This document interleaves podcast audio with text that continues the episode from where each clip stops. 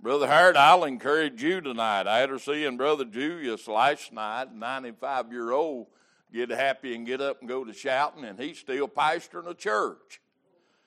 So there's hope for me and you both, brother, that we'll continue on. Brother Howard said something there tonight that, that I had to talk just a little bit on last night. I wasn't there to preach, but Beardy sung that song, Sounds Like Heaven to Me. Got talking about the children there that uh, has been aborted. And I hadn't thought of it till last night. The Holy Spirit spoke to my heart. And I had to stand up and say, if there's not another soul saved in this world, if there's not another one that'll make that trip down to an altar and call on God to be saved, a million and a half souls went to heaven last year because of abortion. A million and a half souls made heaven their home. Now think about that. Simply because of abortion. I wish I could say that America had a million and a half souls saved in the altar last year. But I don't know that for a fact, so I can't say it tonight. But aren't you glad tonight that God is able, and not only that, but He's willing to save old sinners? If you'll turn with me in the book of John, chapter number six, I'll try not to hold you too long. John, chapter number six, if you will. And let's read verse number 35. Should be a familiar scripture to most of us. Jesus talking. Jesus heard the murmuring of the Jews. And here in verse 35 it said, And Jesus said unto them, Now notice who he's talking to. He said, I am the bread of life. He that cometh to me shall never hunger, and he that believeth on me shall never thirst. Brother Chris asked the blessing.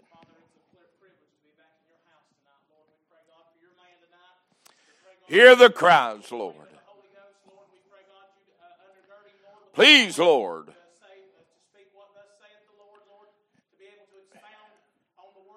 Yes, Father. Grant it, Lord. Amen. Amen.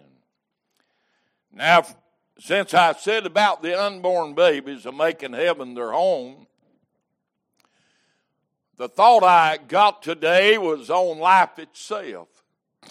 In this particular scripture, the Lord said to you and I, I am the bread of life. Now, you and I, the older we get, realize how precious life really is. We didn't think about it much in our teenage years. We were anticipating getting our driver's license. We anticipated graduating school and maybe going to college and uh, maybe a trade school or something. And we really didn't think about the importance of life itself because we didn't truly understand life as a teenager. We didn't understand really life itself in our 20s because I'll speak for myself. In my 20s, I was bulletproof. I didn't think nothing could hurt me, wasn't afraid of nothing, didn't have enough sense to be afraid of anything.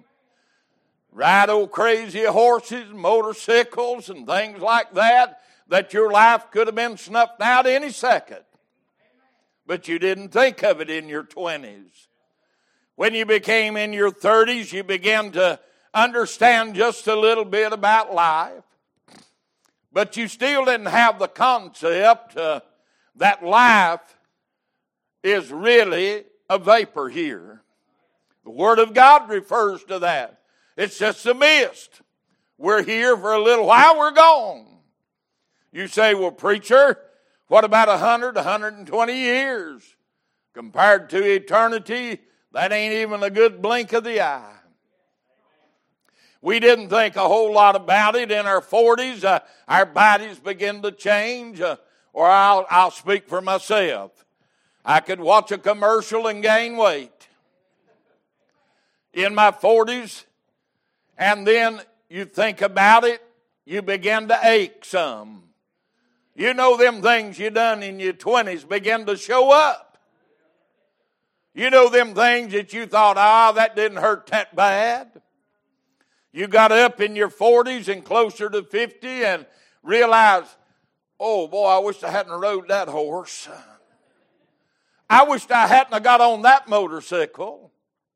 I wished I hadn't done that stupid stunt. And then by the time you reach in your 50s and you're visiting the doctor more regular. And they're trying to figure out exactly what caused it. And you're the whole time trying to tell him it was my stupidity, doctor. It was because I was young and dumb and bulletproof and didn't really realize what life was all about. Now you're in your 50s and you realize that life itself is very important. Jesus said, I am the bread of life. So, somewhere between 30 and 50, you normally become acquaintances with God. He begins to be more important to you than other things that used to be. I got saved in my 30s, thank God. He was there the day I needed Him. He had always been there, I just didn't recognize it. I'm glad that He was more forgiving than me. I'm glad He was more merciful than me. I'm sure glad He loved me more than I love myself. And I'm sure glad He didn't turn a deaf ear the day that I cried out. He said, I am the bread of life. I realized in my 30s when I got saved that, that He truly is the bread of life. That He gave His life not only that I'd have a better life here, but I could have eternal life. See, the life here is just preparation for eternity. And the older I get, the more precious eternity becomes. Because I realize that vapor is vaporizing. And as Brother Howard said, we may not be here next year. As the sister said about her back surgeries, we may not be here next year. As we look at the world scene, the world scene tells me he's soon coming. Things that's going on in the world right now tells me, hey, you know that trumpeter may have his horn to his lips already and taking the breath to blow that trumpet. The breath of life. And I got to thinking about, just turn with me there in John chapter number 10 for one second. Let's read one verse there. In John chapter number 10, if you'll turn there and look in verse number uh, 28. And I give unto them eternal life. They shall never perish, neither shall any man pluck them out of my hand. You know what a gift it is tonight to be saved? This scripture I just read to you, do you understand what it said? He said, And I give unto them eternal life. Saved people going to live forever. Boy, I'm glad of that last part, Brother Chris. No man can pluck me out of his hand. they can talk about you all they want to. They can curse you and mock you and spit on you, ridicule you for your stand in Christ. But they can't pluck you out of his hand. They don't have that kind of power.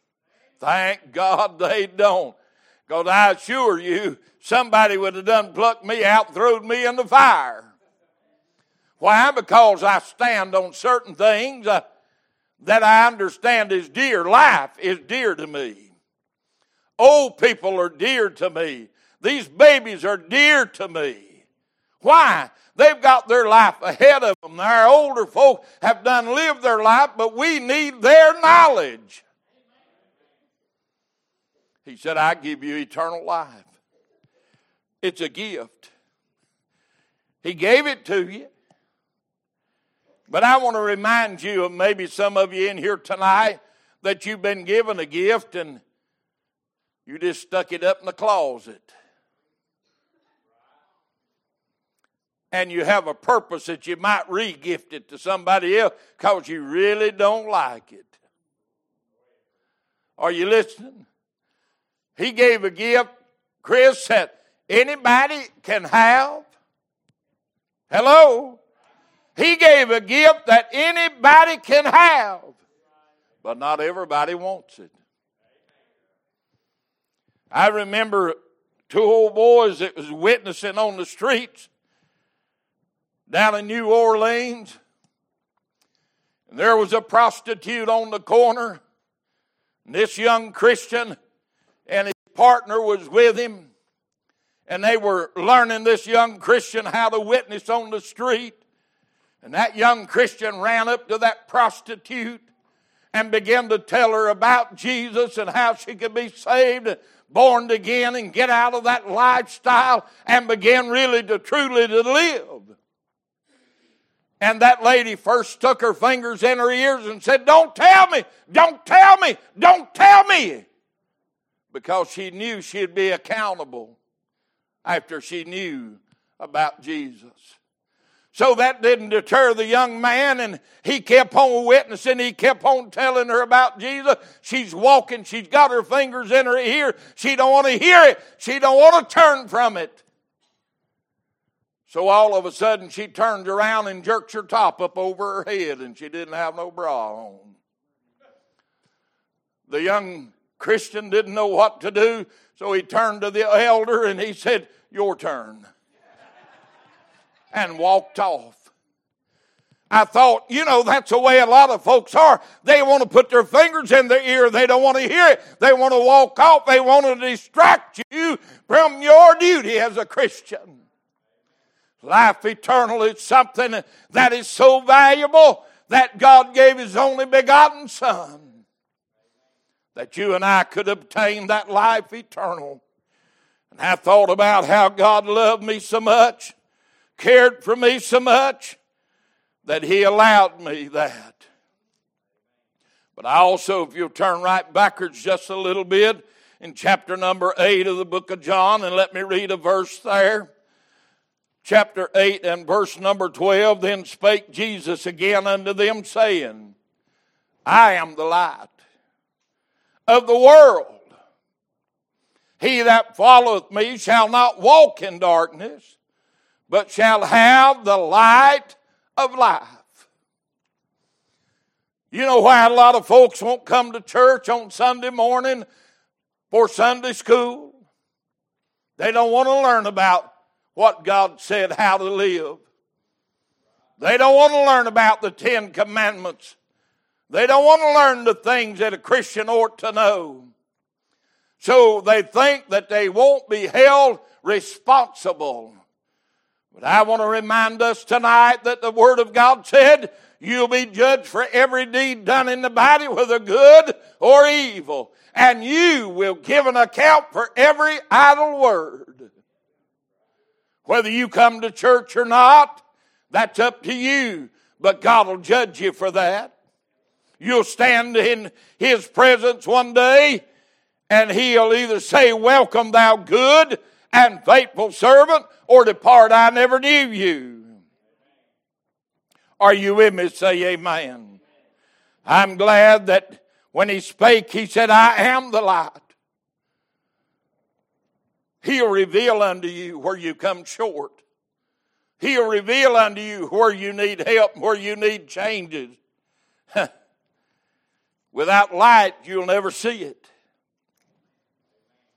Without light, you'll always be in darkness. A lot of Christians I know try to walk in the gray area. They'll say, Oh, preacher, one little drink of alcohol won't send you to hell. My answer to them is, Nope, it won't send you to hell. Sure won't. But if you're truly born again, walking in the light, you won't want to drink a liquor. You won't have a desire for it. And because you have a desire for it, listen to me, you need to get more light in your life. Get closer to Jesus, not further away. Listen, an hour and day we're living in, you can get somebody to agree with anything and everything you want to mention. You can be a drunk. You can be a harlot. You can be a whoremonger. You can be a dope addict. You can be infeminate. And they say you can still go to heaven. My book says, No drunkard shall enter in. No drunkard. And listen, if he's going to hold the drunk accountable, he'll hold the rest of them accountable. So you better walk in the light as he is the light. He said, I am the light of the world. He that listen followeth me shall not walk in darkness. You won't desire the darkness of this world. Say amen.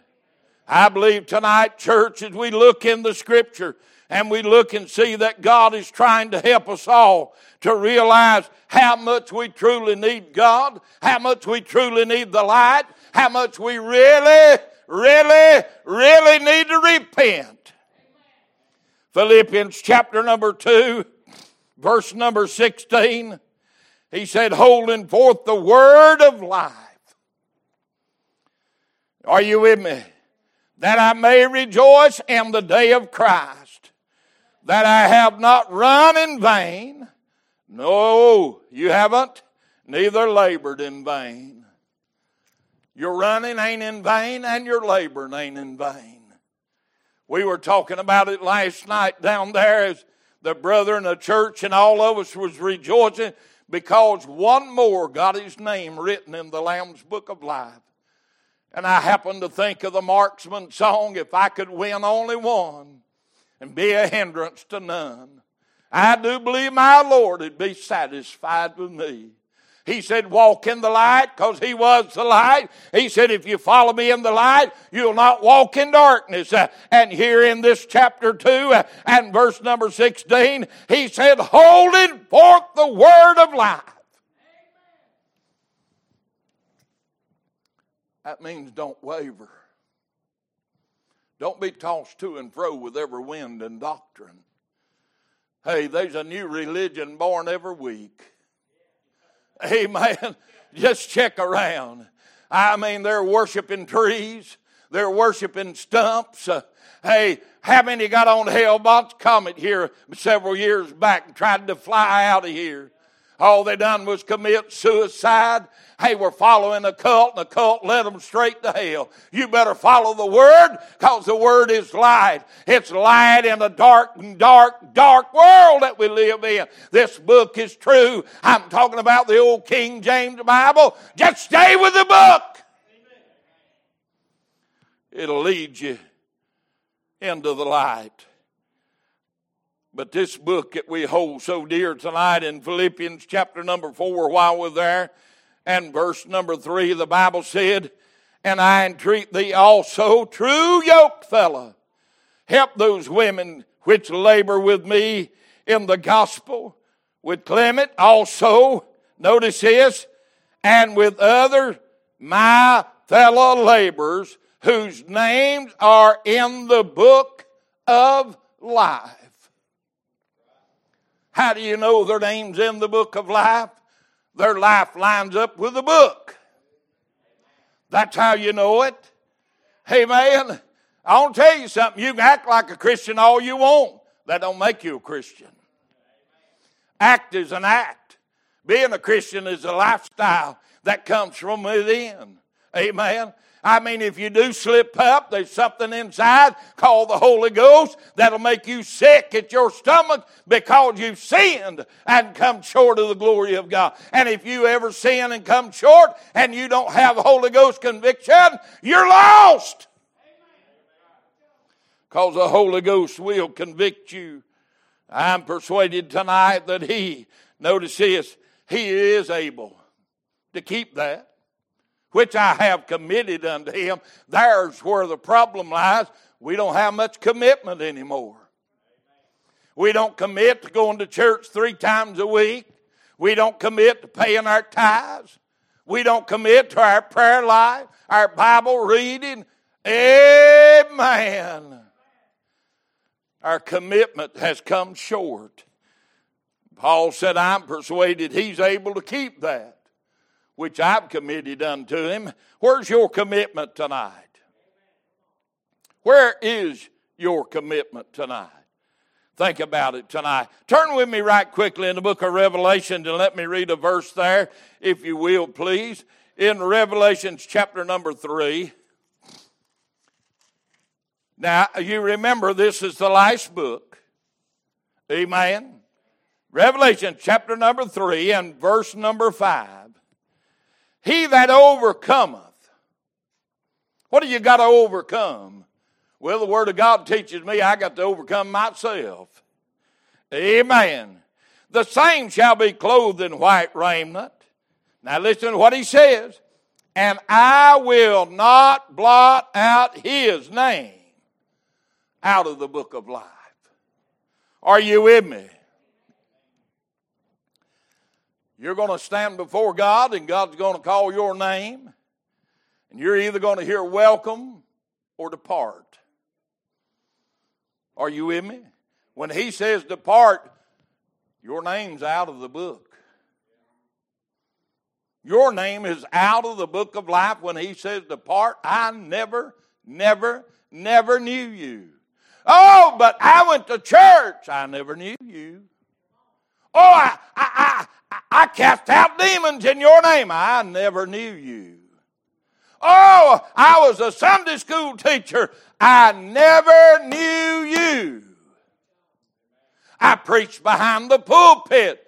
I still never knew you. Why? Because you never got your name in the book of life. When you stand before God and your name's blotted out of that book of life, Listen, friend, they ain't enough preachers in this country to pray you out of hell. That is a no no, straight out of the pits of hell. You enter into hell and you cannot leave there. You are eternally, forever doomed to die and die and die and never ever get through dying. Because the opposite of living is dying. And if God, through His Son Jesus Christ, gave us life eternal, death is eternal also. And if you're dying and dying and dying, guess what? Look in chapter 2 there while we're there right quickly, verse number 19. He said, I know thy works and charity and service and faith and thy patience and thy works and the last to be more than the first. Notwithstanding, I have a few things against who? Thee. Why? Because thou sufferest that woman Jezebel, which calleth herself a prophetess to teach and to what? Seduce my servants. When I first got saved in 1987, listening to Christian radio, and I heard this lady come on there, and then they had her on the news channel, on world news. Hookers for heaven. Hey, that made national news. You know why? They wanted to make fun of your salvation, my salvation, and our God. Big chested woman sitting there with long blonde hair. What kind of church do you have? Oh, I'm the pastor, she said, which is a lie out of the pits of hell. And she said, to be a member of my church, you have to sleep with me. Trinity Hill at that time had about 75 or 80 members. She hadn't been in business more than a month and she already had 137 members. I ain't going no further with that. If that ain't a shame and a disgrace, but see, our news media loved it. Our news media eat that up. Our news media wanted to make a mockery of going to church and things of God. Oh, this is the kind of church that they have. Well, if that happened in 1987, what's going on today? Because it's got worse and worse and worse today, friend. It ain't got no better. Are you with me? Say amen. Turn back in the book of James tonight. Just a couple of more scriptures and I'll be done in the book of James, chapter number one. Are you there? Say amen. Verse number 12 Blessed is the man that endureth temptation, for when he is tried, he shall receive the crown of life which the Lord hath promised to them that love him. what are you saying tonight, preacher? If you want the crown of life, you better get on the endurance program. Blessed is the man that endures temptation. Temptation's going to come. Amen. I told you many times in messages, beer never went on sale till I got saved and quit drinking. Hello? Then alcohol went on sale.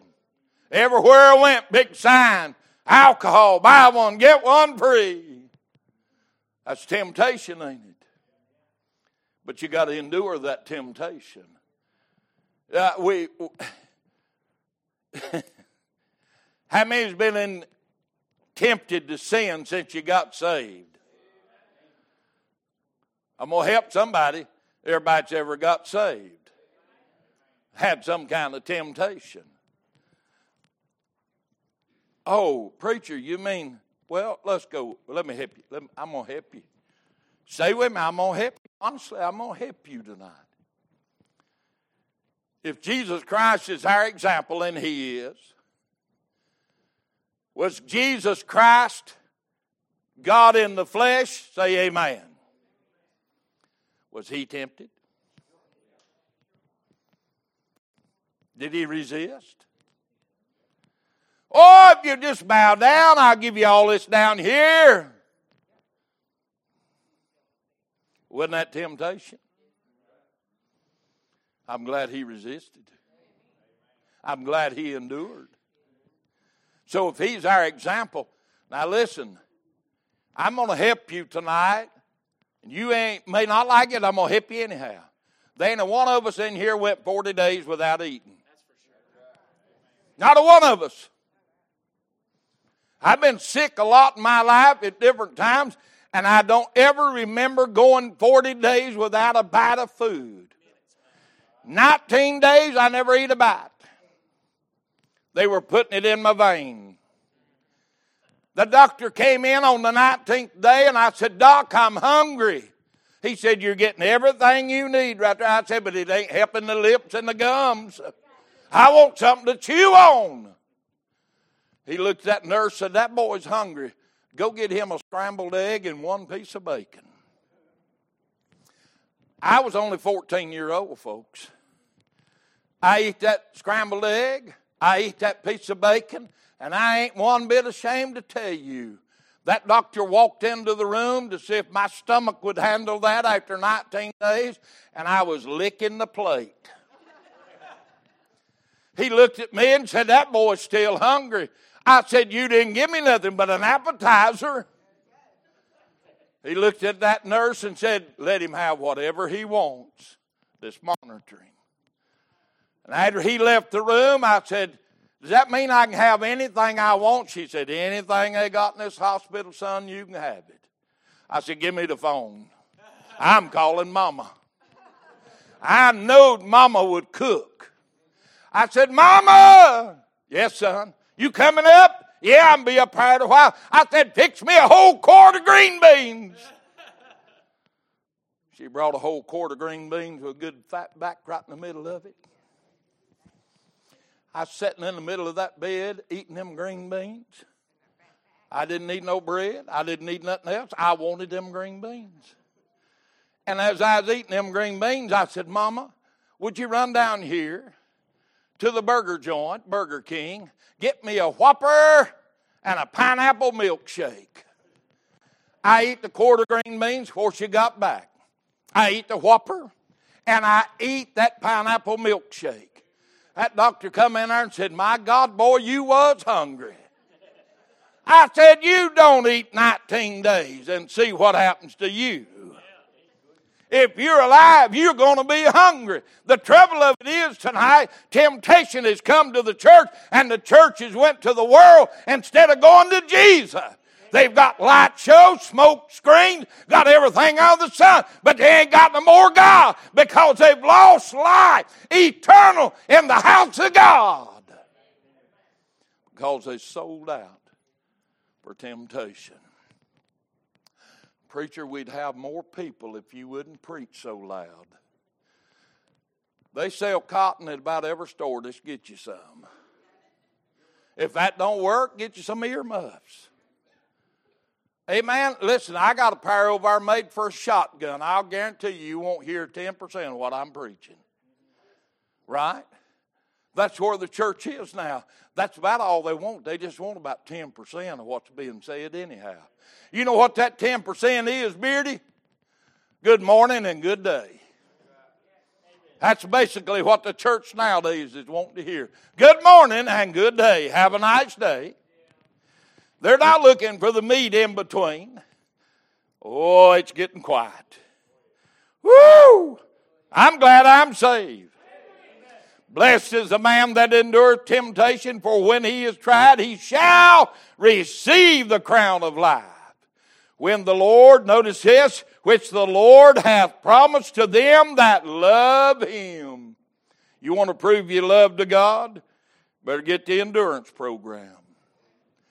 Revelation's the last verse I'll read tonight, chapter 22 in the book of Revelation, verse number 17. The Bible said, In the Spirit, and the bride said, Come. Let him that heareth say, Come. And let him that is athirst come. And whosoever will, let him take the water of life freely. I know my brother Howard back there, and I know brother Chris. And the things that they have preached was freely given because it was freely given to them. But how many of us, ooh, let me nail this down, I'll hush and you all can go home. I preached at my home church and probably four or five months after I got saved, announced my calling to preach, and I preached. And this so happened in the middle of that message, I hadn't studied it, I hadn't thought on it. God brought in bingo. Bingo was a big thing when I first got saved here in 1987. People were taking their time monies and spending it on bingo. Well, I mentioned it in that message that night about bingo, and I don't remember what I said. Ah, That's been too many years ago. But I remembered I mentioned it as being their God. Because they laid out on Saturday night playing bingo and gave bingo their tithes, so they couldn't get up on Sunday morning and get to church. And when they did get to church, they come in late and they didn't have no time money to give God because they gave it to the devil the night before. I remember a few of them things I said, and After service that night, one of the ladies come up to me and said, You ain't my pastor. I ain't got to listen to you. Said that to me, hard. I said, You're exactly right, ma'am. I'm not your pastor. You don't have to listen to me, but you ought to listen to the Word of God.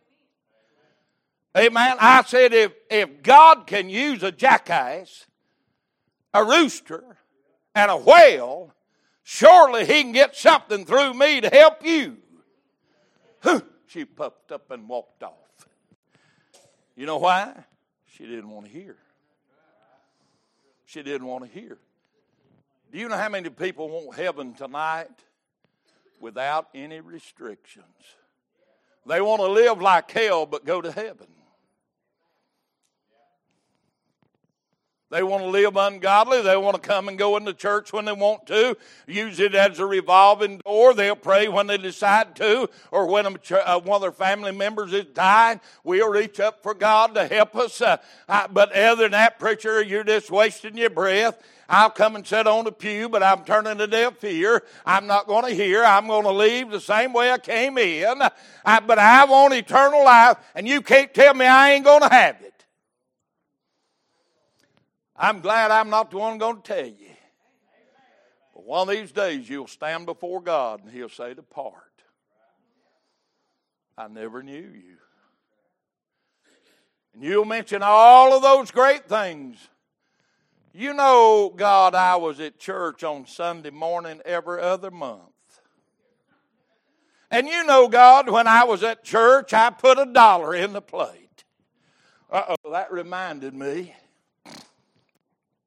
This is a true story. Young pastor took a church. Older gentleman was the usher. And he noticed when the older gentleman got the plate, he put a silver dollar in the plate. He went back and collected the tithes and offerings, but the pastor never saw the silver dollar show up when they were counting the money. So he finally went to the older gentleman and he said, Sir, he said, I got to ask you. He said, I- am curious. I don't know what's going on. He said, But I noticed you put a silver dollar in the plate every Sunday morning, but when they're counting tithes and offerings, there's no silver dollar in the plate. And the older gentleman looked at him and said, Young man, I've been doing this 35 years. You have to prime the pump. Do you have to be primed? Do you have to be primed to be a Christian? Do you really have to be primed to stand up for God?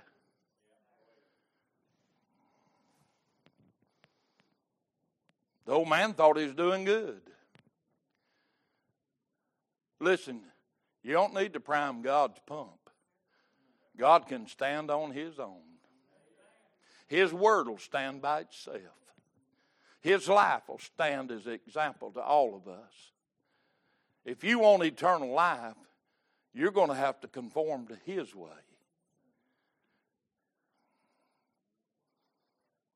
We've got too many Baptists. We need some Christians. We got too many Pentecostals, Church of God. Catholics, whatever denomination you want to mention. We got too many of them, but we need some that's born again. Bought by the blood of Jesus Christ and know that to have life eternal and their name is recorded in the Lamb's book of life. How do you know that, preacher? It made a difference in them. They went down a drunk, they come up sober. They went down a dope head, a harlot, a whoremonger, whatever. But they came up clean as a newborn baby. They went down with spot on their life. But the Lord put the blood on them, made them whiter than snow. And because they're cleansed, their life is different. What kind of life do you really want?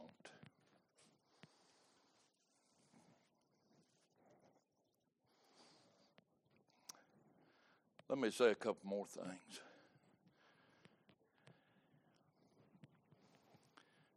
If Brother Howard Revis there has ever shown me anything in his life, he sure has showed me endurance in the gospel.